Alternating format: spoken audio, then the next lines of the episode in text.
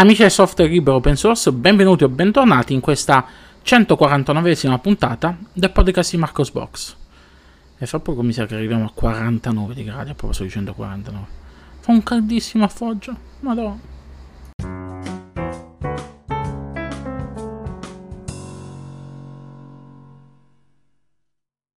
E rieccoci qui in questa nuova puntata del podcast di Marcos Box a commentare con voi le principali notizie al mondo del software libero open source. E sarà una puntata, questa qui, che eh, continua, continuerà a parlare della telenovelas del momento, quella che sta entusiasmando i pinguini di tutto il mondo, ovvero della, della situazione Red Hat Enterprise Linux, Linux verso il resto del mondo. E vabbè, iniziamo subito, iniziamo subito, dai. Eh, come ben saprete, qualche settimana fa Red Hat ha annunciato che non fornirà più i mezzi affinché i cloni downstream continuino a essere ehm, copie binarie 1 a 1 di Red Hat Enterprise Linux e fra i primi eh, a cadere, eh, fra i primi a non poter più continuare il proprio lavoro, eh, così come è stato portato fino adesso, eh, troviamo Arma Linux.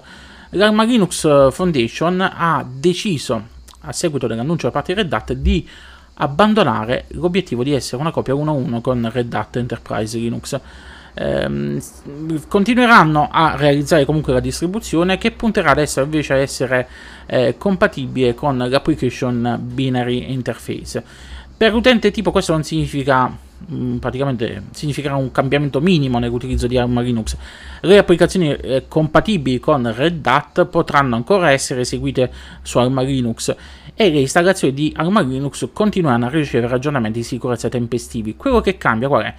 Ehm, l'impatto, quella, la, la, cosa più impattante è che ehm, gli, ehm, non, eh, praticamente gli sviluppatori della distribuzione non saranno più tenuti a rispettare la compatibilità bug per bug con Red Hat, il che significa che eh, potranno essere accettate anche correzioni di bug al di fuori del ciclo di rilascio di Red Hat.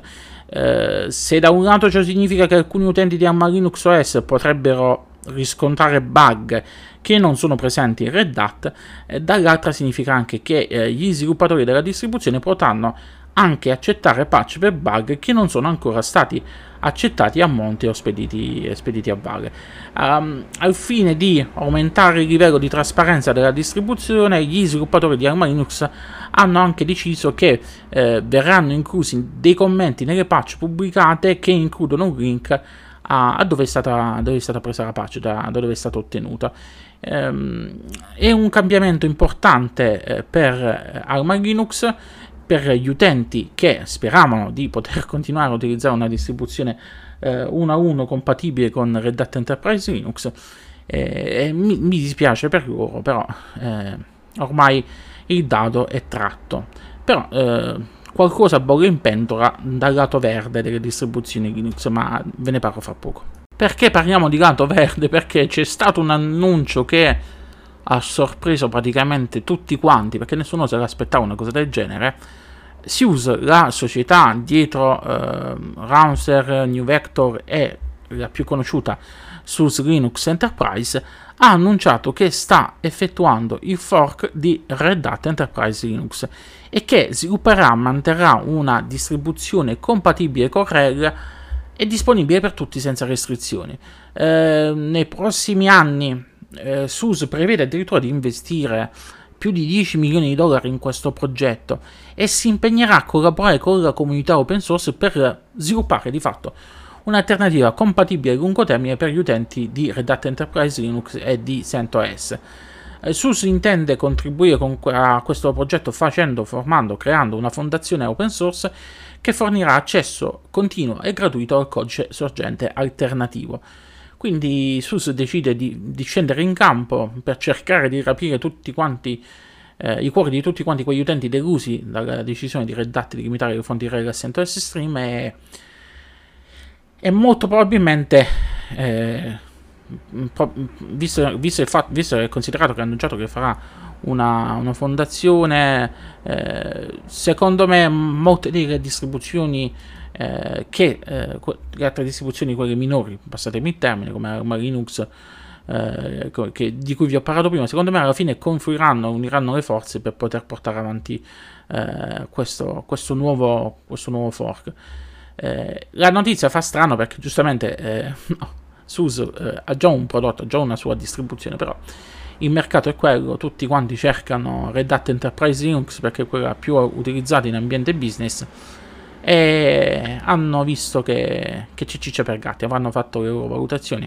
Adesso bisogna vedere come farà a mantenere una distribuzione compatibile con RHEL, eh, se sarà bug, bug to bug, vedremo, vedremo nei, nei prossimi, nelle prossime settimane, appena si definirà meglio la cosa. Sono davvero molto curioso di vedere come si evolverà la situazione. Continuiamo a parlare di distribuzioni Linux e parliamo della eh, più famosa derivata di Ubuntu, ovvero di Linux Mint, con una notizia fresca fresca dell'ultimo minuto. Sto registrando questa puntata giorno 16 di luglio e da qualche ora è stata annunciata eh, è stato annunciato il rilascio di Linux Mint 21.2 Victoria, questa seconda point release basata sul ramo eh, LTS di Ubuntu, quindi Ubuntu 22.04 e una eh, versione con supporto a lungo termine fino al 2027. Viene rilasciata, viene fornita come ehm, nelle, nelle, solite tre edizioni Cinnamon, Mate ed XFCE. In particolare l'edizione, quella principale, quella con Cinnamon, vede alcune interessanti novità. Uh, ma parliamo prima delle, delle, novità, quelle generali. Le novità generali riguardano principalmente migliorie sotto, il, sotto, l'aspetto estetico. Troviamo un nuovo set di icone, miglioramenti al tema e quant'altro. Quindi adesso è tutto più, più carino, più fresco, più moderno. Per quanto riguarda invece Cinnamon, il desktop environment sviluppato da Linux Mint, eh, questo giunge alla versione 5.8 e introduce una cosa che molti aspettavano, mm, ne conosco parecchi che eh, personalmente ne conosco anche parecchi che volevano una cosa del genere hanno introdotto il concetto di stili dei temi. Questo che cosa fa? Va, diciamo così, a razionalizzare tutta quella marasma di, di temi che trovavamo preinstallati su, eh, su, Linux Mint che erano difficili anche poi da, da abbinare. Adesso abbiamo eh, uno stile eh, definito per ogni tema principale, quindi Mint Y, addirittura c'è anche quello per, per Adwaita se non ricordo male. Eh, ogni stile ha tre modalità, un tema scuro, un tema chiaro e un tema misto, quindi eh, chiaro-scuro. Uh, ognuna di queste modalità può contenere delle varianti cromatiche, quindi dove vengono a variarsi gli accenti. Eh, una variante eh, è una combinazione di temi che funzionano bene insieme, quindi per esempio abbiamo eh, il tigre orange e altre cosine qua là, tipo cioè, mi sembra c'era un arancione eh, con il, con il l'antracite, quello in stile, diciamo così, Ubuntu. Quindi vanno a migliorare il profilo estetico del, di Cinnamon e lo vanno a rendere più facile da gestire per gli utenti. Eh, quindi non vi lasciano più nella, nella decisione di dire ma come rabbino sto coso perché non so se vi ricordavate come erano la, la scelta dei temi eh, prima di Cinnamon 5.8 era un, un casotto miglioramenti poi arrivano anche per quanto riguarda il sistema delle notifiche che sono state ridisegnate e che adesso prendono l'accento del colore principale in uso. Quindi se voi avete eh, il celestino avete la barrettina celestina da sopra, quindi si abbina, si sposa tutto, tutto perfettamente. È stato inoltre aggiunto il supporto per i gesti, ehm, per la gestione delle finestre, la gestione delle aree di lavoro, l'affiancamento e i controlli multimediali. I gesti poi sono supportati su, sia su touchpad che touchscreen che eh, su tablet.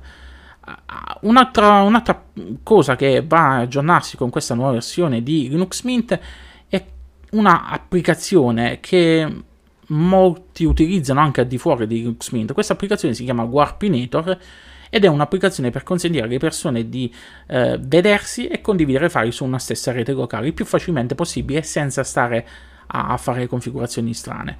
Eh, l'applicazione è stata migliorata, eh, è stata migliorata anche sotto il profilo della sicurezza con l'aggiunta del supporto per eh, Landlock e Pluriball. Queste tecnologie eh, sono state utilizzate per, per, garantire l'isolamento delle cartelle. Praticamente adesso Warpinator è tecnicamente incapace di scrivere al di fuori della sua cartella di download dedicata. Questa è una cosa che è stata introdotta e suggerita eh, dal team di, di SUSE Linux, se non ricordo male. Tra gli aggiornamenti minori abbiamo eh, Blueman che viene aggiornato alla versione 2.3.5, ehm, il supporto completo per i file immagine EIF e AVIF e eh, i documenti di Adobe Illustrator adesso sono supportati da Xreader che è il visualizzatore di documenti che troviamo eh, su, eh, su, Linux Mint. Eh, pochi cambi- pochissimi cambiamenti per, per Matrix FSE perché praticamente non ci sono state versioni nuove rispetto, rispetto all'ultimo rilascio. Fatemi sapere se voi avete provato Linux Mint, è una distribuzione che eh, moltissimi utenti apprezzano e che riesce a spalancare le porte del pinguino anche agli utenti, quelli provenienti da Windows, perché vuoi per il look and feel, eh, vuoi per, eh, anche per, per, la facilità di utilizzo, perché viene ridotto al minimo l'utilizzo del terminale. E parlando di distribuzioni che eh, strizzano l'occhio a Windows nell'aspetto, Luca ha pubblicato un suo editoriale dove ci parla di due distribuzioni nello specifico, la prima è Ubuntu, che è un progetto che partendo da Ubuntu mira a, a ricreare fedelmente sia Windows 10 che Windows 11, quindi il look and feel del, dei sistemi operativi Microsoft. Eh, il sito eh, praticamente è collegato a una società brasiliana, da quel che si può vedere ehm, ci, ci, ti fa scaricare gratuitamente una free edition e c'è la possibilità di acquistare una professional key per avere un supporto dedicato a ben 35 dollari. La versione 10 utilizza Cinnamon eh, per, per, ricreare l'ambiente, l'ambiente, desktop, non è nulla di nuovo di fatto perché praticamente se voi andate a vedere eh, circolano già da tempo dei temi che vanno a scimmiottare Windows 10 eh, su Cinnamon. Ehm, ci, sono, ci, sono, alcune criticità che ha fatto emergere. Ehm, che ha fatto emergere Luca nel suo articolo eh, perché di fatto questa, questa, edizione è un mix di componenti cioè eh, c'è Cinnamon, la schermata di login è quella di KDE, lo store di applicazione Gnome Software eh, troviamo una suite d'ufficio che non è quella canonica che di solito installano tutte le distribuzioni ovvero LibreOffice ma troviamo invece OnlyOffice Um, quindi stanno un, un, mix un po' di, di cose. Preinstallati troviamo addirittura anche Edge, um, il, il, client OneDrive, uh, cioè è bella, è bella infarcita di cose prese qua e là. La versione 11 invece di uh, Ubuntu um, è più, più carina graficamente e utilizza uh, Plasma. Uh, Plasma, sapete, rende l'interfaccia uh, un pelo più coerente, quindi i pezzi non, sono, non sembrano messi appiccicati qua e là. E devo dire dagli screenshot che ha postato l'effetto, l'effetto Windows 11 sembra ricreato in maniera ottima. parlando invece poi di distribuzioni che si ispirano sempre a look and feel di Windows, però mettendoci del, del loro con una certa personalizzazione, quindi non è una copia 1 a 1, troviamo Open Kirin. Ve ne avevo parlato nella scorsa, nella scorsa, puntata del podcast di Marcos Box, che è una nuova distribuzione cinese completamente indipendente che usa il desktop environment UQI, eh, quello che abbiamo già visto su Ubuntu Kirin. Beh, ehm, in questo suo articolo, eh, recensione, eh, Luca ci fa vedere alcuni screenshot della distribuzione. Io veramente la volevo scaricare, ho visto dei tempi biblici per poterla scaricare perché non, non riuscivo mai a trovare il tempo di, di, lasciare il computer acceso per poterla scaricare e ho desistito. Ma Luca è stato più fortunato di me, anzi ha avuto più, eh, più, più testardo di me, quindi l'ha provata. L'ha provata seppur in macchina virtuale e sulle pagine, sull'articolo, c- cioè, ci sono una serie di, di, ehm, di di screenshot che mostrano com'è l'ambiente desktop, eh, fa vedere un po' il parco software installato e davvero sembra davvero carina. Fatemi sapere voi che cosa ne pensate, andate a leggere l'articolo, lasciate un commento, eh, fatemi sapere soprattutto se trovate queste, queste distribuzioni eh, fatte in questa maniera un, una cosa brutta, che scimmiottano Windows, una cosa inutile, un, eh, un consumo inutile di risorse e tempo di, uh, di sviluppo oppure se uh, vi piacciono queste, queste cose. Passiamo adesso a parlare di desktop environment non ancora nati ma che promettono davvero bene. E parliamo di Cosmic Day, il desktop environment scritto in Rust che vedremo in futuro su Pop OS, la distribuzione realizzata da System76, produttore di eh, computer equipaggiati con Linux statunitense, che sviluppa questa distribuzione Pop OS che attualmente è basata su Ubuntu e utilizza GNOME con una serie di estensioni per avere un, un ambiente desktop personalizzato che è una distribuzione che apprezzo particolarmente che eh, io sto utilizzando oramai da, da, diversi, da, diversi, mesi in pianta stabile e non riesco a rimuoverla. Eh, cioè, non vedo il motivo di, di, di, rimuovere la distribuzione perché di fatto funziona bene. Poi mi sto tenendo alla larga così dai tutti quanti gli snap perché Pop OS utilizza Flatpak eh, come alternativa. E, oh, e sta funzionando bene. Fateci un pensierino, provatela anche voi. Però ehm, System 76 gli sta, gli sta stretto a Gnome e ha deciso di sviluppare, come dicevo prima, un desktop environment scritto in Rust. Ve ne ho parlato diverse volte in questi, in questi mesi da quando è stato annunciato. E adesso eh, System 76 ci pubblica un nuovo aggiornamento sullo sviluppo di, eh, del suo desktop environment. Eh, il primo riguarda il ridimensionamento frazionario che finalmente è stato aggiunto anche a Cosmic Day. Che cos'è il ridimensionamento frazionario? Nel senso che adesso potete ridimensionare anche in frazioni non solo al 100-200%, ma avremo 100, 125, 150, 170%. E questo è una cosa eh, utile eh, che, eh, che, è molto apprezzata da chi utilizza schermi con, con alte risoluzioni. Ehm, l'altra novità riguarda il ridimensionamento della finestra. Um, adesso è, cioè, è, stato introdotto un sistema di ridimensionamento delle finestre che um, funziona um, sia testo, con il mouse che con le tastiere. Le finestre affiancate, allineate con quella che viene ridimensionata, vengono ridimensionate per mantenere il layout allineato. È difficile da spiegare. Andatevi a vedere lo screenshot sul, eh, anzi l'animazione che sta postata sull'articolo dedicato sul blog ehm, perché vi spiega, vi fa vedere, vi fa capire subito eh, che cosa significa questa, questa, questa, gestione del ridimensionamento delle finestre, come è stata introdotta, come è stata pensata per, per Cosmic Day. Um, è stato aggiunto poi um, un modulo all'interno del pannello delle impostazioni per um, il ridimensionamento dello sfondo, Uh, la gestione del testo è stata migliorata grazie all'arrivo di Cosmic Text, che è quella parte del, del, ehm, del desktop environment che va a gestire um, il, la gestione dei testi, delle, delle scritte.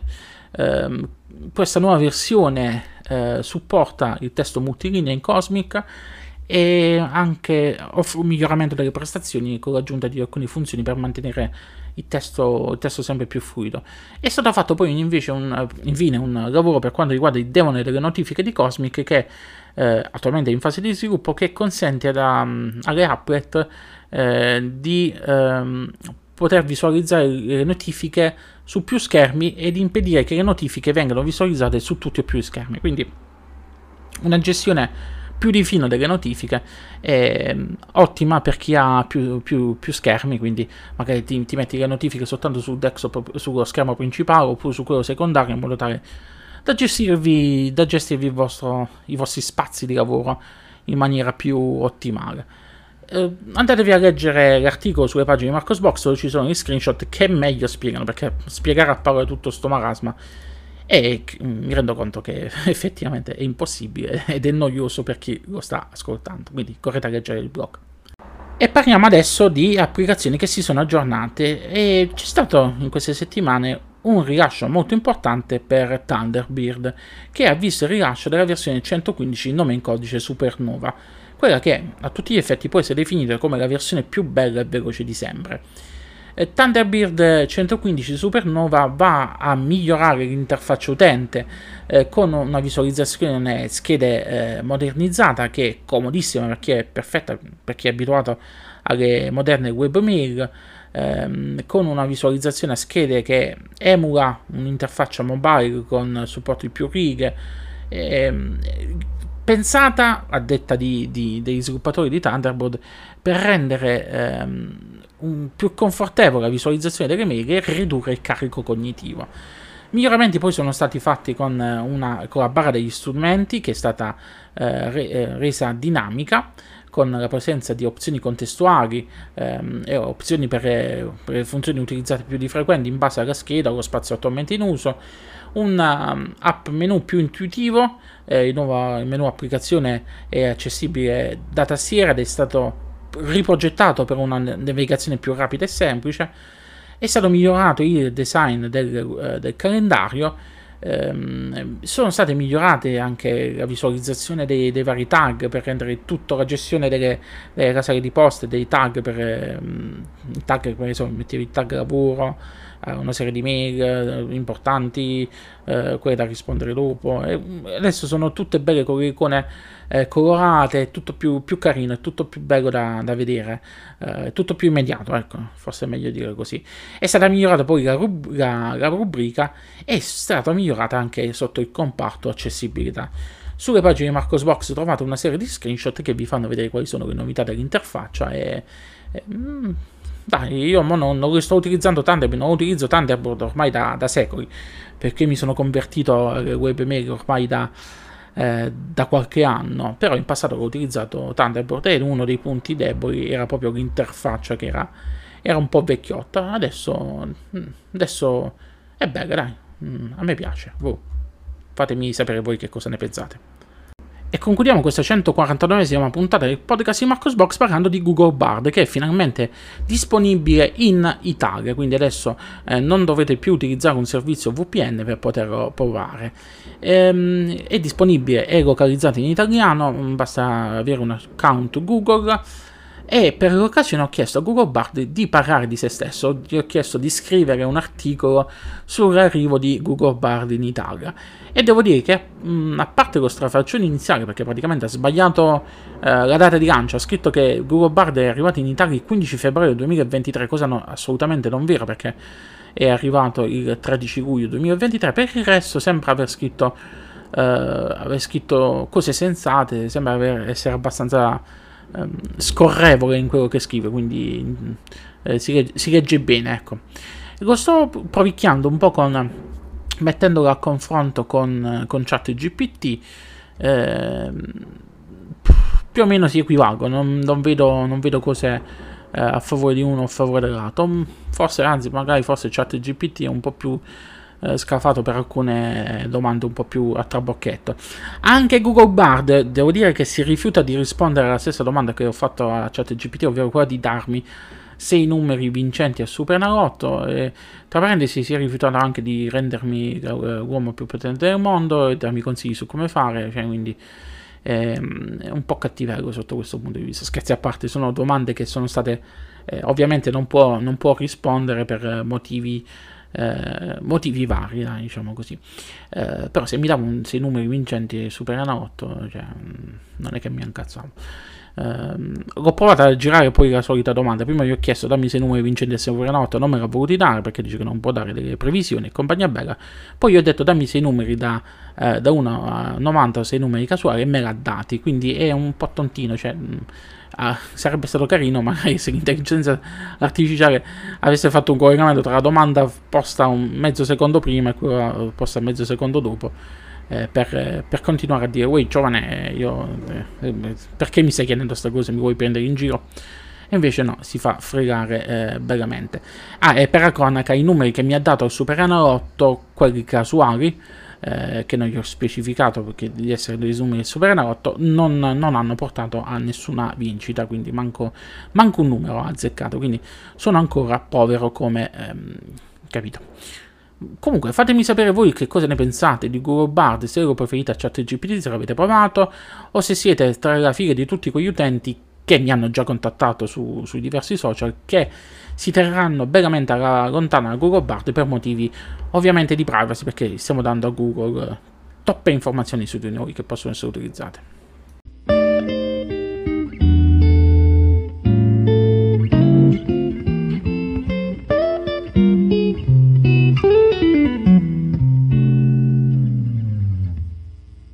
E con questa ultima notizia si conclude qui questa 149esima puntata del podcast di Marcos Box.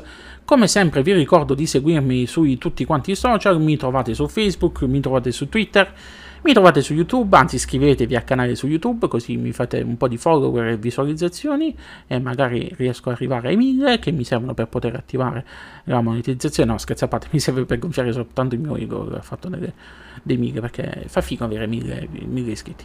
Comunque mi trovate sulle principali piattaforme di podcasting, mi trovate su LinkedIn, mi trovate su Mastodon, mi trovate soprattutto su Telegram dove c'è il canale principale dedicato alle notizie eh, da Marcosbox dove ogni tanto posto anche cose che non c'entrano niente con gli articoli di Marcosbox. Eh, trovate poi la community Telegram collegata al canale principale nella quale potete eh, commentare le notizie ma parlare di qualsiasi cosa vi passa per la mente perché eh, c'è cazzeggio libero. E, e, infine trovate anche un canale Telegram dedicato alle offerte Amazon che potete utilizzare per supportare il blog acquistando con il mio codice referral che comunque trovate anche riportato eh, sulle pagine di Marcosbox, sarebbe marcosbox-21. Infine se volete supportare Marcosbox potete farlo anche acquistando una VPN a scelta vostra tra eh, NordVPN, Surfshark e eh, Atlas VPN utilizzando il mio link affiliazione che trovate sulle pagine di Marcosbox.